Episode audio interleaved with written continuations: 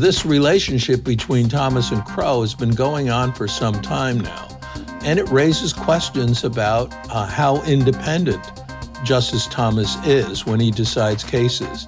Is he deciding them to satisfy his rich Republican friends, particularly Harlan Crow? And that's a, that's an issue. Welcome to the award winning podcast, Lawyer to Lawyer, with J. Craig Williams, bringing you the latest legal news and observations with the leading experts in the legal profession. You're listening to Legal Talk Network. Welcome to Lawyer to Lawyer on the Legal Talk Network. I'm Craig Williams coming to you from Southern California. I write a blog named May It Please the Court and have two books out titled How to Get Sued and the Sled. Well, on April 6th, 2023, ProPublica released a report titled Clarence Thomas and the Billionaire, detailing Justice Clarence Thomas's failure to report years of lavish trips paid for by Republican billionaire Harlan Crow. In response, Thomas claimed, Early in my tenure at the court, I sought guidance from my colleagues and others in the judiciary and was advised that this sort of personal hospitality from close personal friends who did not have business before the court was not reportable.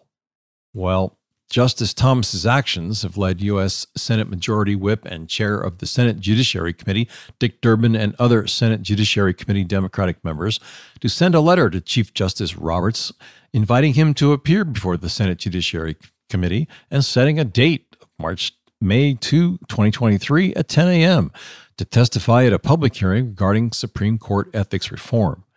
The committee wrote In the coming days, the Senate Judiciary Committee will hold a hearing regarding the need to restore confidence in the Supreme Court's ethical standards. And if the court does not resolve this issue on its own, the committee will consider legislation to resolve it. But you do not need to wait for Congress to act to undertake your own investigation into the reported conduct and to ensure that it cannot happen again. We urge you to do so. In response, the Secretary of the Judicial Conference of the United States noted that the invite was referred to the Judicial Conference and forwarded to the Judicial Conference Committee on Financial Disclosure. In response, Chief Justice of the Supreme Court has responded and said testimony before the Senate Judiciary Committee by the Chief Justice of the United States is exceedingly rare, as one might expect in the light of separation of powers concerns and the importance of preserving judicial independence, according to Chief Justice Roberts. So, are we looking at major judicial ethics violations here at the hands of a Supreme Court justice? Or was Justice Thomas simply complying with established norms? Today on Lawyer to Lawyer, we'll spotlight Justice Clarence Thomas, his recent ethics scandal, judicial ethics, the potential investigation into his actions, and calls for new ethics rules for SCOTUS. And to help us better understand this issue, we're joined today by returning guest Dean James Alfini. He is the professor of law from South Texas College of Law in Houston. Jim was widely published in the field of judicial ethics and is co author of Judicial Conduct and Ethics, published by Lexis and now in its sixth edition. He served on the American Bar Association Joint Commission to evaluate the Model Code of Judicial Conduct. The Commission's work resulted in the 2007 Model Code of Judicial Conduct, adopted by the House of Delegates of the American Bar Association. Welcome back to the show, Jim. Thanks, Greg. It's uh, it's a pleasure to be back. Well, it's great to have you back on the show. I think if I'm correct, you were back in December 10th, 2021. The link is in our show notes. But let's get started and tell our listeners how you became interested in judicial ethics. Oh, uh, that's an interesting question. After I got out of law school, I was uh, hired by the American Judicature Society at one point, and I became their director of research and then assistant executive director. AJS, which was a hundred year organization a few years ago that dissolved. Um, so it's too bad. But it was a national judicial reform organization. Were many lawyers and judges. And one of the judicial reform measures was to establish judicial conduct commissions in the states. In 1961, there was only one such commission, and that was in California. Now, every one of the 50 states has and the District of Columbia has a judicial conduct commission. And the purpose of that commission is to receive complaints about judges and investigate them and prosecute them. Usually it's the state high court, the Supreme Court of the state, that issues some sort of sanction if one is warranted. And so uh, it was largely because of my involvement with that. And I had hired when I was there two people, Professor Jeff Shaman from DePaul and Professor Steve Lubet from Northwestern, to work on some projects. And when I left to go into legal education full time, uh, I started at Florida State. The three of us decided that there wasn't any book in the field. And so we published the treatise that you mentioned. It's now in its sixth edition. That's amazing. It's been a, a, long and strong influence in the industry. Can you describe for our listeners the difference between the federal judicial ethics system and the state judicial ethics system? Sure. I just gave you a little peek into the state. The state judicial ethics commissions are largely guided by their state codes of judicial conduct, and they are usually passed by the state high court so the state high court will will pass a code of judicial conduct for the state of Montana, let's say. And I would say most of the states now have the 2007 version of the American Bar Association Model Code of Judicial Conduct. As you mentioned, I was on the commission uh, in 2000 or before 2007, but that promulgated in 2007 the current model code of judicial conduct. The way it works is that these the commissions have staff. They receive complaints about judges. They investigate the complaints. The vast majority of the complaints are not really actionable. They're disgruntled litigants who have some axe to grind with a particular judge. But there's a fair number that that are uh, legitimate. They then uh, have the commission, which is the commissions usually are made up not only of judges and lawyers, but non lawyers as well. They keep the lawyers and judges straight. So the commission then will take a staff workup on the investigation and decide whether to move forward with it or not. They then hold, usually hold a hearing. And then after that hearing, they decide to whether to act on the allegations against the judge.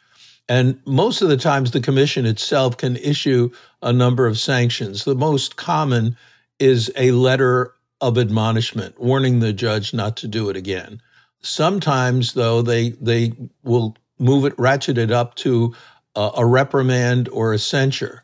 Most commissions are not authorized to remove a judge from office.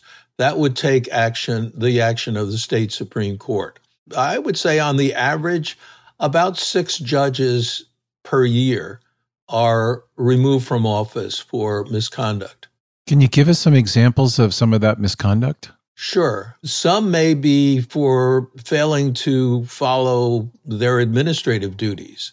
Uh, a judge might have been delaying the deciding of cases. Uh, there are instances where judges will delay uh, a case for months, even years, or a number of cases. It, it, there's a pattern of delay. Sometimes this is linked to a judge's the, the judge may be dis- disabled in one way or another, so the commission will look into that.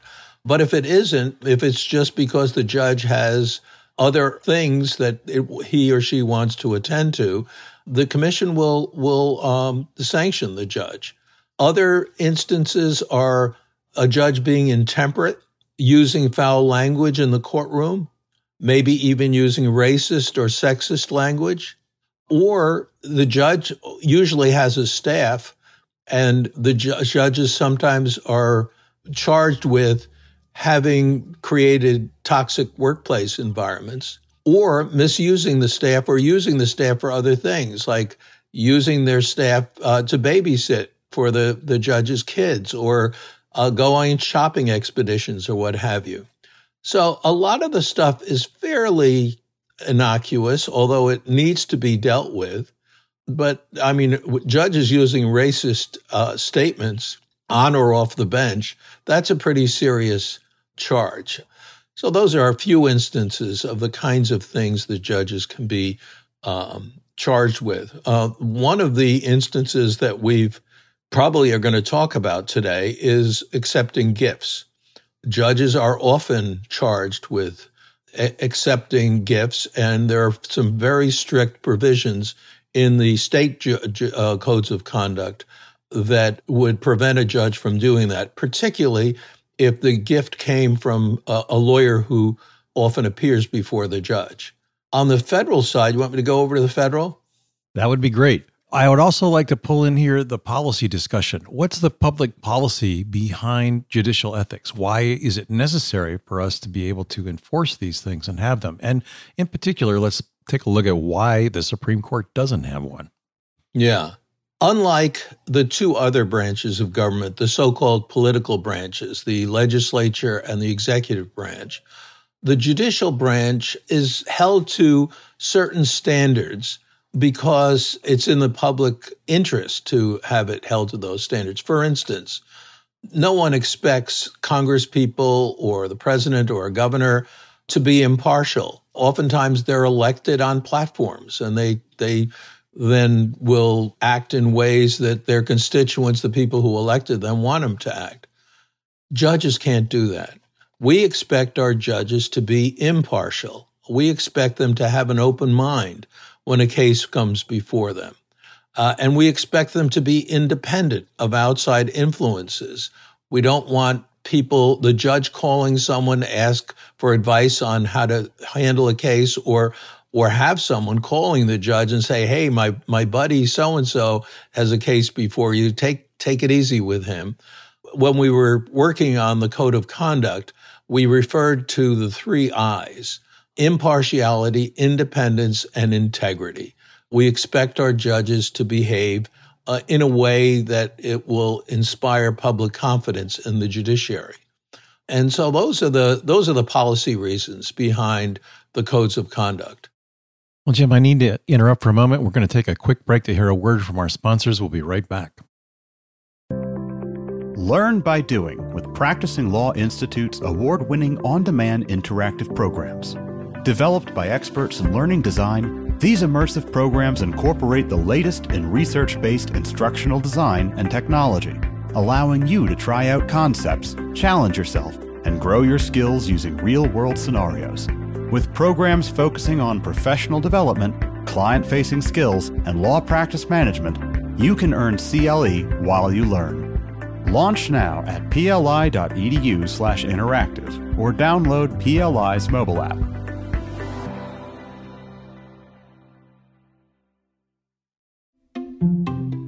Filing court documents, serving legal papers, collecting electronic signatures, all critical parts of the litigation process, yet ones that are time consuming and error prone. But what if you could do more straight from your case or document management software? InfoTrack automates data entry, document selection, tracking, and information syncing across all these core tasks and more by integrating with your core systems like Clio, Smokeball, Leap, MyCase, and others. Spend more time on substantive legal work and less time on busy work. Learn how simple it can be at infotrack.com/simple. And welcome back to Lawyer to Lawyer. I'm joined by Dean James J. Alfini. He's the professor of law from South Texas College of Law. We've been talking about ethics and why there's judicial ethics. Well, Jim, let's take that dive. Let's talk about what's going on now in the Supreme Court with Justice Clarence Thomas. And we find out today, uh, recently, that Justice Gorsuch is also involved in a somewhat of a scandal, perhaps, where he sold uh, some property to one of Greenberg Traurig's senior litigation lawyers, the head of the department. And Greenberg Traurig has appeared numerous times in front of the Supreme Court. What's going on? Well, I mean, one thing we have to note up front is that every judge in the United States is subject to some code of ethics or canons of ethics, except the nine Supreme Court justices. They have never imposed upon themselves a code of ethics. So that's that's a problem to begin with. Now, the Chief Justice for well ever, ever since Roberts became Chief Justice, there's been a certain amount of pressure on him to do just that, to have he and his colleagues come up with a code of conduct. And he has regularly declined to do so, saying that they use the code of conduct for U.S. judges, that is, for the lower federal court judges, the dis- trial court judges, and the district courts, and the courts of appeals. They're all held to the code of conduct for U.S. judges, which is roughly similar to the state code that I codes that I mentioned, but not the nine Supreme Court justices. So periodically we have ethics issues raised and oftentimes they're recusal issues. A judge may have a personal relationship with someone who's coming before the court. One of the most uh, visible ones in the past decade or so was when Justice Scalia went on a can, uh, I think it was a fishing and hunting trip with then Vice President Cheney. Cheney was it actually before the court as vice president. And so they asked Scalia why he didn't recuse himself. And to his credit, he wrote a fairly long opinion explaining why recusal wasn't necessary under those circumstances. But oftentimes it's just that. So, for example, as you mentioned, Justice Gorsuch has recently had stories written about him for having sold some property that he was having a hard time selling, apparently, to uh, a high ranking member of the Greenberg Traurig firm, which is a nas- big national law firm. And although he disclosed the sale, and there are spe- federal uh, laws that require uh, disclosure uh, of certain financial activities and gifts, uh, he did dis- dis- disclose the sale, but he never disclosed the fact that it was this person from Greenberg Traurig who basically bailed him out with that sale. And that, that's, I'm coming to that conclusion. Um, but it sounds like that's what happened. And so question is, why hasn't he recused himself, excused himself from handling, sitting uh, on cases that uh, have Greenberg Traurig on one side or the other? I think the press did some count, and there's something of the nature of 10 or 12 cases that uh, have come up since. By the way, Gorsuch was appointed in 2017. So he's been on the bench for five or six years. Uh, and during that time, Greenberg Traurig has had cases come before the court. Why hasn't he excused himself? We haven't heard anything from him as yet. Similarly, we have Justice Thomas, who for the past, and by the way, the uproar over Justice Thomas's relationship with Harlan Crow, a very rich Republican who ha- apparently has regularly treated Justice Thomas and his wife to trips that have his private plane taking them to places that otherwise cost a lot of money, feeding them, etc. And Justice Thomas has been criticized for this for quite some time. I think the the recent uproar uh, is because I can't remember the organization, but they revealed uh, details of these trips, and they are numerous and very expensive trips. It was ProPublica, I think. ProPublica, that's right. I was on a an ABC uh, news program uh, I looked it up actually back in 2004, where Thomas was being accused of accepting uh, very expensive gifts. And I looked back and it was Harlan Crow, the same guy who had at that time had given Justice Thomas a Bible that had been owned by Frederick Douglass that was that Thomas had said was worth about $19,000 at that time. And he was given a a bust of Abraham Lincoln that had a similar value by a conservative foundation that that Crow was on the board of. So this relationship between Thomas and Crow has been going on for some time now, and it raises questions about uh, how independent Justice Thomas is when he decides cases. Is he deciding them to satisfy his rich Republican friends, particularly Harlan Crow? And that's a, that's an issue. And as a dollar comparison, here in California, a judge cannot accept a gift more than twenty five dollars without being required to disclose it. So yeah, an, an amazing difference. I have a couple of kind of maybe constitutional and and uh, uh, legal ethics questions. There's a Government Ethics Act that applies to all government employees, and there's also calls out for Congress to do some legislation, and that harkens back to you know the old Marbury versus Madison and the Judiciary Act of 1789. That was, if I can remember my law school brief on Marbury correctly, the court itself invalidated unconstitutionally part of the act that established itself. Yeah, that's roughly correct. I, I think what you're referring to is uh, maybe the general question is is the Supreme Court and the Chief Justice in particular uh, subject to congressional acts? Um, and you mentioned the, I think you meant the Ethics Reform Act of 1989 that requires disclosure of certain things. And if Congress were to get the Chief Justice to testify, by the way, it seems this past week he's declined to testify regularly. They might ask him why he's not doing that. I suspect he would say something like, in, mu- in a much more articulate fashion than I'm about to, we don't have to. We are a separate and co equal branch of government. And you, the second branch, shouldn't be telling us, the third branch of government, what to do. So there is a separation of powers issue when that happens. Now, one wrinkle here, though, is the Judicial Conference of the United States has taken the Ethics Reform Act of 1989 and essentially passed a set of regulations on gifts. And the Judicial Conference of the United States is the governing body for the third branch, the federal third branch of government. And uh, in fact, the Chief Justice heads the Judicial Conference of the United States. So there are Judicial Conference regulations on gifts. Question Does the, do the individual justices of the Supreme Court feel that they have to abide by those, those regulations? Because if they do, they'd have a lot to answer for.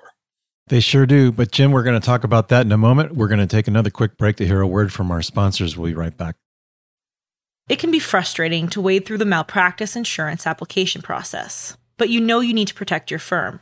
Alps designed their application to be flexible, easy, and 100% online. Fill it out, review your quote, accept, and pay in as little as 10 minutes. Alps is the nation's largest direct writer of lawyers' malpractice insurance, and they are endorsed by more bar associations than any other carrier, so they understand law firms. They also know how valuable your time is and that's why they make legal malpractice insurance easy. Visit alpsinsurance.com to learn more. That's A L P S insurance.com. Hey, Gee, what's up? Just having some lunch, Conrad. Hey, Gee, do you see that billboard out there? Oh, you mean that guy out there in the gray suit? Yeah, the gray suit guy. Order up. There's uh, all those beautiful, rich, leather bound books in the background. That is exactly the one. That's JD McGuffin at Law. He'll fight for you. I bet you he has got so many years of experience. Like decades and decades. And I bet, Gee, I bet he even went to a law school.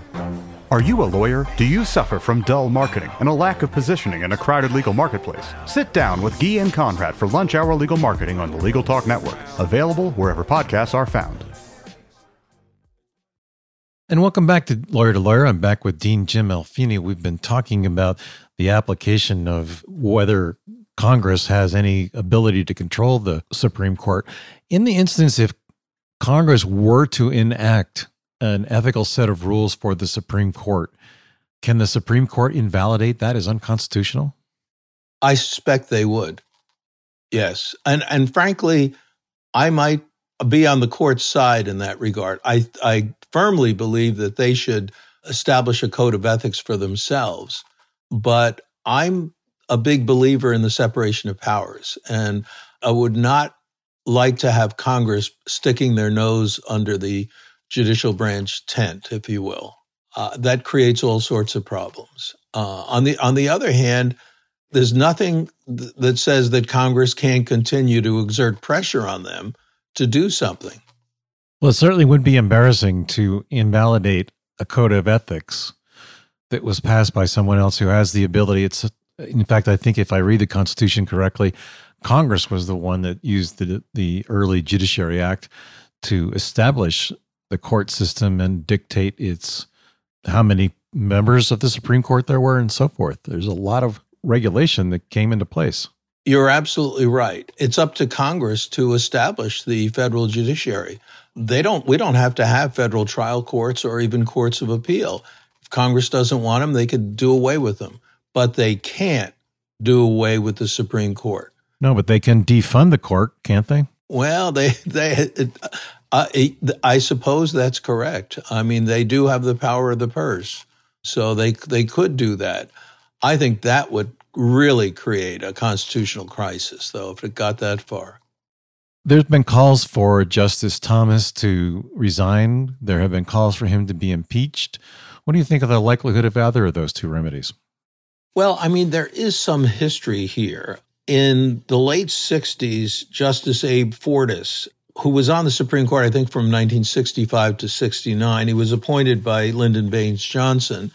And he was, Johnson actually, when he was Associate Justice of the court, had nominated Fortas to be the Chief Justice to uh, follow Earl Warren uh, as Chief Justice of the Supreme Court.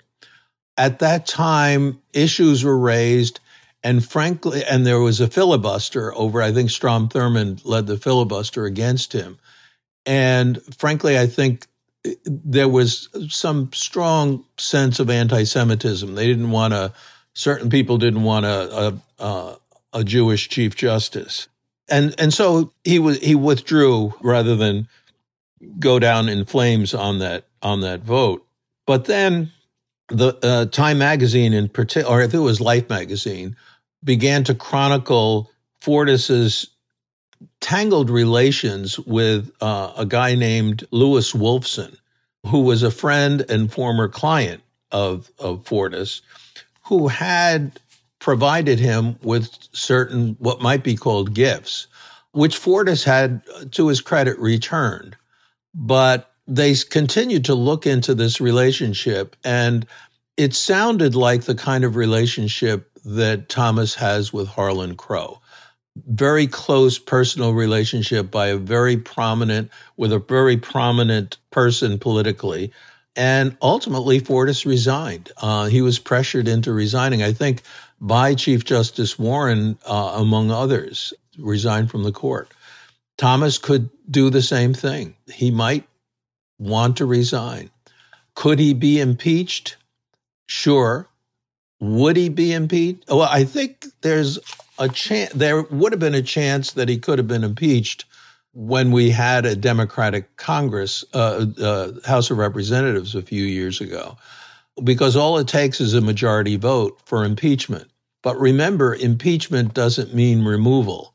Impeachment simply, simply means that he's been charged and has to go to trial before the Senate. And the Senate, as you know, is pretty evenly split now. And it takes a two thirds vote in the Senate to remove uh, a justice. We know all that from our recent experience uh, with then President Trump, uh, who was impeached twice but was not convicted. Do you think that one of the things that Congress may do is issue term limits? And can they do that? Well, that is, I, I would think that they can. There's also been suggestions, as there was during the New Deal with Franklin D. Roosevelt, that the court should be increased in size um, to water down now what's now a clear conservative majority. The famous stitch in time that saved nine. Yeah, there you go. I would think that, um, I mean, those are two things that have been mentioned I don't like the idea of expanding the size of the court. It just looks like it's uh, political gamesmanship. On the other hand, federal judges like to say that they're appointed for life. They have life appointments, which is not what the con- the Constitution says. It says during good behavior. Um, but in, in effect, they are lifetime appointments. And some of the justices are pretty young right now. They're likely to serve 25 or 30 years. I think that's too long. I, I frankly think um, there should be some discussions about uh, term limits for uh, for the justices. That doesn't mean four years or even six years. I think at a minimum, I'd make it 10 years, 15 maybe, or even 20, but not 30. So I don't know. What do you think? I think that the one of the ways that they can rein in the Supreme Court is to enact some term limits, and it seems to me that it might be appropriate to enact them on a similar basis as the Senate serves. Yeah, yeah. I would tighten it up even further because it seems as if there's uh, I liken sometimes appearing in front of federal court judges is to them picking up lightning bolts out of a bucket in the back and throwing them at you. That's a good analogy. Yeah, no, there is nothing like a federal judge um, to have you uh, quiver in your boots. So I'd be a little worried about a six year term limit. I think it takes a while for them to sort of learn on the job. And so I'd give them a little bit more time. Plus, uh, there's something to be said for precedent. As you know, the court, I think, is at an all time low in terms of popularity among the American public. And it's not just because of these ethical lapses, but the fact that uh, they're overturning, this court is overturning some long long term precedent. The Dobbs decision, of course, being the prominent one, but there are other areas as well. Separation and, of church and state? Yeah. Oh, yeah. Um, there, I mean, there's, uh, I taught a First Amendment course this past semester. And where I used to, when I was teaching the religion clauses, the Establishment Clause and the Free Exercise Clause, I used to spend most of the time on the Establishment Clause. Now I'm spending most of the time on the free exercise clause because of some very recent uh, rulings of the Supreme Court. I wouldn't say they're throwing the establishment clause out the window, but where there's some conflict between the establishment clause and the free exercise clause, I'd almost always put my money on them coming out on the free exercise side uh, because of of uh, uh, recent rulings. Jim, we've just about reached the end of our program, so I'd like to invite you to share your final thoughts and give your contact information so our listeners can reach out to you. Yeah, I my final thoughts are that the Chief Justice needs to exercise some leadership here and have his colleagues basically promulgate uh, some ethical rules for the court, uh, particularly rules about uh, receiving gifts, speaking at fundraising events, and recusal um, when they have to recuse, and some mechanism for deciding on that. And they can have internal rules. They can. The, there's nine of them. They may have to require a, a justice to uh, come before the court and explain why they're not recusing themselves in a particular case and have a vote on it. So, at any rate, I think for transparency and accountability reasons, uh, we really do have to have a code of ethics for the court. And uh, I think the court needs to take it upon themselves to do that. My email address is jalfini, J A L F I N I, at stcl dot edu. Well, Jim, as we wrap up, thank you very much. It's been a pleasure having you on the show. Well, thank you, Craig. It's been a pleasure for me as well. Well, here are a few of my thoughts about today's topic. First, Clarence Thomas needs to resign, much in the same way that Jim outlined the resignation of the Supreme Court justice in the 60s. Same circumstances here, and it's time for him to step down. Chief Justice Roberts needs to put in effect a set of ethical rules in place to rein in the kind of lavish trips we've been hearing about with Justice Thomas, the kind of property exchanges we've been hearing about with Justice Gorsuch, and other issues that have come up recently that have caused a lack of confidence in the Supreme Court. People need to feel confident in their judges, and the Supreme Court at this point is simply not believable in too many instances. Well, that's it for my rant on this topic. Let me know what you think. If you like what you heard on our podcast today, please rate us on Apple Podcasts or your favorite podcasting app. You can also visit us at LegalTalkNetwork.com where you can sign up for our newsletter. I'm Craig Williams. Thanks for listening. Please join us next time for another great legal topic. Remember, when you want legal, think lawyer to lawyer. Thanks for listening to Lawyer to Lawyer. Produced by the broadcast professionals at Legal Talk Network. Subscribe to the RSS feed on LegalTalkNetwork.com or in iTunes. The views expressed by the participants of this program are their own and do not represent the views of, nor are they endorsed by, Legal Talk Network, its officers, directors, employees, agents, representatives, shareholders, and subsidiaries. None of the content should be considered legal advice. As always, consult a lawyer.